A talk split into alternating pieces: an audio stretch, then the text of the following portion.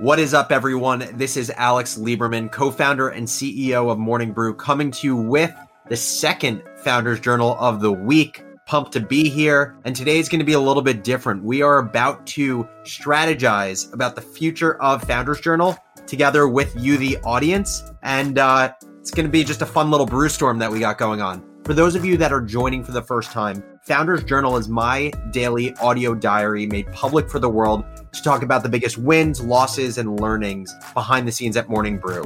As always, I'm joined by Josh Kaplan. Let's hop into it. Quick flashback to March, where everything went crazy in the world and we started working from home. And then Erika Nardini, who's the CEO of Barstool, put out Token CEO, her daily podcast. And I remember us slacking. We're like, this is really cool. And I don't think we overthought it at all. It was probably four or five messages back and forth. We're like, let's just try it and let's do it. And now it's middle of August, 63 episodes deep. Time for an audit. It is time for an audit. And it's interesting because I think we were talking about this concept of documenting the entrepreneurial journey, like literally over the last few years. Um, I know you brought it up a number of times, and I, I personally just believe people are so voyeuristic, and um, to understand what's happening behind the scenes or a peek behind the curtain into an entrepreneurial journey is a really not only a really exciting thing for the listener, but it also is such an important thing for the entrepreneur, and that's that's honestly why we started it was how do I just create a time capsule so that when I'm 70 years old, selfishly, I can listen back and see what the journey was like. That's what I was going to say. Like the listener is also the person today, but it's also us in the future. It could be your child, it could be your grandchild, and it'll be like, what was Alex up to in 2020? Totally. It's uh no, it's an interesting thought of like, why don't people just do this with their lives in general? And I guess that's why diaries exist, but I have found it to be way more accessible or at least repeatable to do it in audio format. Maybe it's just because I like speaking more than I like writing. But um to for me to spend 10 minutes a day talking about my day seems like such a less daunting task than writing for 10 minutes a day about what my day was like. And I think what we've done well is accomplish that first goal, which is be consistent, be short, keep doing it, keep talking about what's going on. And that that was the initial goal. Clearly there's so many things that we've done better and worse, but I think we've done a great job of accomplishing that first primary goal. And and we've been enjoying it. We're still doing it. People seem to be grabbing on. Do you want to take a guess at our total downloads to date? Ever? Yeah. So I believe downloads have hovered somewhere between like 250 and 600. Obviously, pales in comparison to Business Casual Morning Brews podcast, but still feels awesome to have that many listeners on a daily basis. So let's just take the average and call it 400. So 400 across 60 episodes is, uh, I can't do math, but it's going to be 24,000, I'm assuming. So I'm assuming it's going to be like 25,000. Basically, 22,000 all time. Okay, not bad. That's really good. You're right on the money. So so okay, that that is cool. But I would say if I was to put downloads in the bucket of what we're doing well or what we could be doing better, I would say I want more downloads. Obviously, we always want more, but even to the up to this point in time, I would have hoped for more downloads than we're getting now. So what I'd like to do for like the rest of the conversation is basically break it down in three parts what we think we're doing well. And maybe you and I can talk about the one or two things we think we're doing well, what's not going well, and then what are some, let's brainstorm changes we can make to hopefully move the things from the not going well category into the going well category three months from now. So, what do we, what are we doing well? Well, I think First of all, we are accomplishing the initial goal that we set out to do, which was document the entrepreneurial experience to be able to listen back to it in the future. I also think consistency is huge. Uh, what you know, what comes to mind is any successful media brand that has been built has not been built overnight, and generally, it, it obviously needs, needs to be great content. But I think what separates the massive audiences or the massive brands from the good size brands is the persistence and the habitual nature of just creating content day in day out and not expecting anything in return. And i think we've done a good job of that which is basically for the last however many months it is four days a week recording this whether we feel like it or not. I agree. I think you've also done a good job of taking our conversations and then reproducing them in other places. Um, I think we can keep doing better, but us being on LinkedIn, doing LinkedIn lives, being able to engage people there, you taking it to Twitter, it's been really powerful. And like I can see how you have more formulated public facing opinions by us constantly workshopping what's going on in your life. Yeah, for sure. I, I think it's it has actually been largely helpful for like my confidence. I feel like I am most confident when I when I am talking and socializing and talking through things with someone else. And this has been the outlet to do that. So thank you for that. And I hope I hope you felt some of it in that way also. But I think and I think one other thing I'll call out, which I was not expecting this early on, is appetite from advertisers. In the last three weeks, there have been advertisers asking to sponsor Founders Journal, which I think is pretty amazing.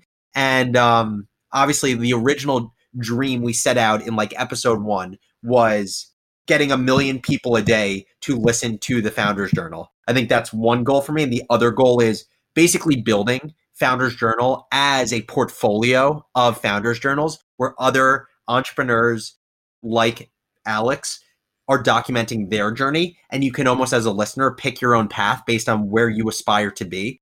And so i think as we think about what's not going well now and what should we do we should anchor it towards those two goals. Mm, okay. All right. Give me those two goals. Let's see. Because I, I, might disagree. What, what's the first goal? What's the second goal?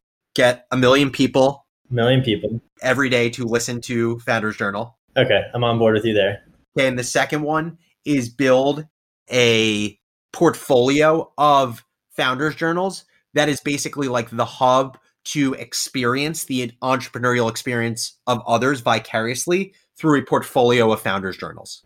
All right, we're going to come back to that because now I disagree with the first one. Okay, sounds good. And this is my thesis as what I do for a full time job. If we only focus on the podcast numbers, we will fail. We have to look at Founders Journal as a brand and as you as as a show, not as a podcast because you are we are getting a lot of impressions on LinkedIn, which has a big indicator of our success, and, and you're continuing to use it for other things online. So, and that's where I start to bring in ideas like we should be using YouTube more. We should be using your channel for your CMO series and for other speaking engagements, and to collate your experiences into one unified place. And then maybe that unified place should get a million total, whatever, on a given day. But I, I, think we'll be running in toward the wrong goal if we say we want our podcast hosting service to show us a million each day. So I I agree with that, and I think it's this combination of like focused goals versus end goals. And so maybe actually the answer is a million downloads of per day of the show as an end goal is not the right end goal because it, it is not encapsulating the essence of what it is to build a franchise, which is existing in many pl- many places and not just being a single channel brand. What I will say though it is, is that by focusing on a single channel brand, it gives you the permission to build a multi-channel franchise because you're kind of I think in a good way putting all of your eggs in one basket to build up an audience in a place and then start creating content in other places. Like to me that's how the brew has basically evolved from individual newsletter to then hopefully multi-platform content. I agree. Do you think we should if you had to pick one, would you stick to podcasting or move to YouTube? Well, to me, it's all the same. But you said pick one. If you wanted to pick one number, because you know, question the assumption. Question the assumption that we've been putting this on RSS and say pretend that doesn't matter. Sunk cost. It, yeah. So if you could, if if I had the choice of building up a let's say 100,000 subscriber audience on YouTube or a million downloads a day or we could just say 100,000 downloads a day on on a podcast, I would say YouTube. And and the reason I would say YouTube is because I believe that one, the tools for creators on YouTube are far more sophisticated right now. I believe and I could be wrong in this that you can capture more information from a YouTube audience than a podcast audience and so I think we can always drive people to listening to the podcast, but building up people who have opted in to your YouTube channel can be a more powerful marketing and monetization tool. I, I agree. It's what it's my flavor of the month right now is learning YouTube and questioning the value of a YouTube channel. And I think given that we've been doing videos side by side on LinkedIn, it's not that crazy of a chance. We everything we do is one take right now. We don't re-say things. We don't cut out anything. And I'm like, this is something I would be interested in. So that'll be one thing. That's one thing. Sure. Oh, okay, so to that point, I want to talk now. I want to talk about like what do with the goal in mind of scaling the brand and hypothetically scaling the brand now doesn't just mean downloads. It could mean if we decide to prioritize YouTube subscribers on YouTube. What do I not think we're doing well to scale the brand? Well, one is I'd like for whatever the manifestation is of engagement to be higher.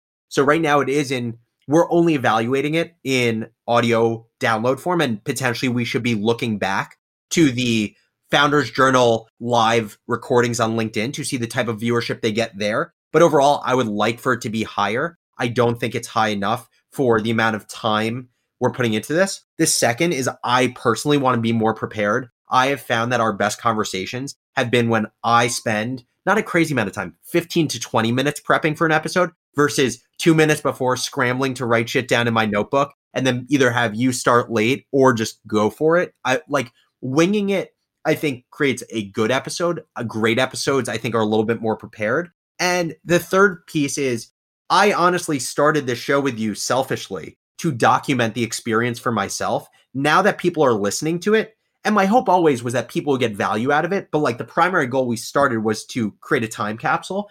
Now that people are listening and more people are listening, understanding why do people take five to 15 minutes out of their day to listen to this I couldn't give you a great answer right now. And I think I need to be able to give a good answer in order for us to chart the strategy of our content moving forward for Founders Journal. Do you think it should come from what people think right now, or do you think it should be intentional and you should pick what the value of listening to this is? I think it's a combination. I think what we should be doing is asking our listeners, why do you decide to listen to this? What, like, you say it's valuable. Why is it valuable to you? And just see thematically, like, directionally, why are people deciding to listen to this over everything else that they could be listening to and also understanding when do, in what form do they like consuming it best do they like the live recordings on linkedin because they like this feeling of tune in and engagement or they like the podcast format because they can do it on their own time i don't know any of the answers to that but i would say that we should at least know these things to inform whether we agree with it to chart the content strategy moving forward i agree i completely agree okay so moving forward what are things we think we can be doing differently, basically, to get more eyeballs or ear holes? And what can we be doing to understand what people actually, what value they derive out of it, in what place they derive value, and how I can be more prepared? So, do you have any thoughts or ideas? You go first. Okay. So, I think one is we are doing a fair job of squeezing the juice out of the lemon, not a great job. And what I mean by squeezing the juice out of the lemon is taking the 12 minute or 10 minute recording and turning it into, you know, text first social content on Twitter or LinkedIn or cutting up a, a 15 second clip of the episode and posting it somewhere. We're doing a, I would say, a six out of 10 job. We should take that to an eight or nine out of 10 job. Where I think there is a lot of opportunity on the squeezing the juice outside is every day we are sitting here having this conversation we should be figuring out how can we get this live in as many places as possible and how can we drive more and more tune in. So to me it means like what is the marketing strategy to build up demand or build up tune in? What i think that could end up meaning in practice is being more disciplined about the habit we build. So rather than going live three out of the five days of the week going live five days a week at an exact time so people know when that is um, and I would say also like StreamYard, which is the broadcasting tool that we use, you can go multi stream with that. So to me, there's no reason we shouldn't be going live on LinkedIn and Twitter through Periscope and YouTube every single episode that we do. You're missing our biggest marketing channel. Does it rhyme with Borning Moo? It does indeed. Yes, I agree with you. This has been like a side hustle, hobby, fun thing to do. And honestly, like I've always loved creating content, but I haven't known whether this is good enough or like worthy of our audience's attention. Is it worthy of the real estate in our newsletter? Um, and I'd be interested to hear what you think about that. But yes, we have not plugged it in our newsletter at all. I think it's why not. The real estate is really valuable. Agreed. There's an opportunity cost to every character we add to a newsletter, but it's something you're putting a lot of time into.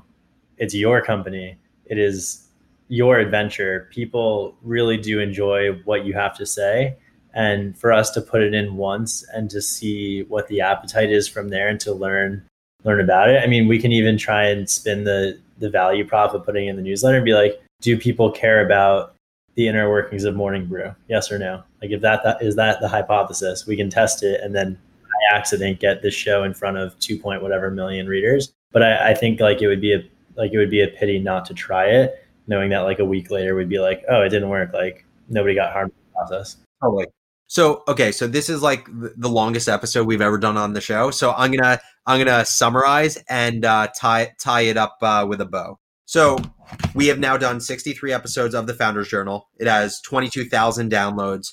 There are a lot of things that we're happy about, which is the idea that we set out to create an audio diary. We've done that. We believe it's authentic. We believe we're squeezing some of the juice out of it after recording, and there's been appetite from ad- advertisers. Where things could be better is we wish that there were more listens or more engagement with the show. I personally would like to be more prepared for episodes because I believe our best conversations have come through marginally more preparation and better understanding why listeners listen to this.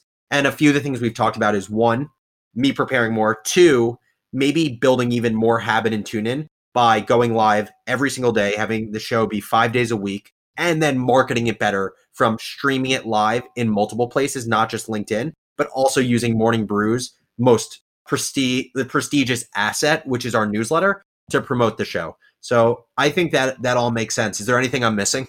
Let's get to know the audience. Let's figure out who's listening, who's enjoying it. Let's. It's a two way street. We'll do it for the reasons we want to, but we also want to do it for the reason why whoever listening is. Uh, what what why are you doing this? Why are you here? So, want to. This is a, this is a perfect ending. If you've been listening to this show for now the last 17 minutes and 47 seconds, it means you're a quality listener, right? You haven't fallen off the episode. You decided to listen to the end. We want to get to know you. We want to create more great content for you. So if you can shoot me an email at alex at morningbrew.com, introduce yourself, tell me a little bit more about who you are and specifically why you have decided to listen to Founders Journal and what specific value it's given to you. We will respond to you. But most importantly, this will inform our content strategy of this brand moving forward. So it would be incredibly appreciated. As always, thank you everyone for joining the show. This is the Founders Journal, and we will catch you tomorrow. Take it easy.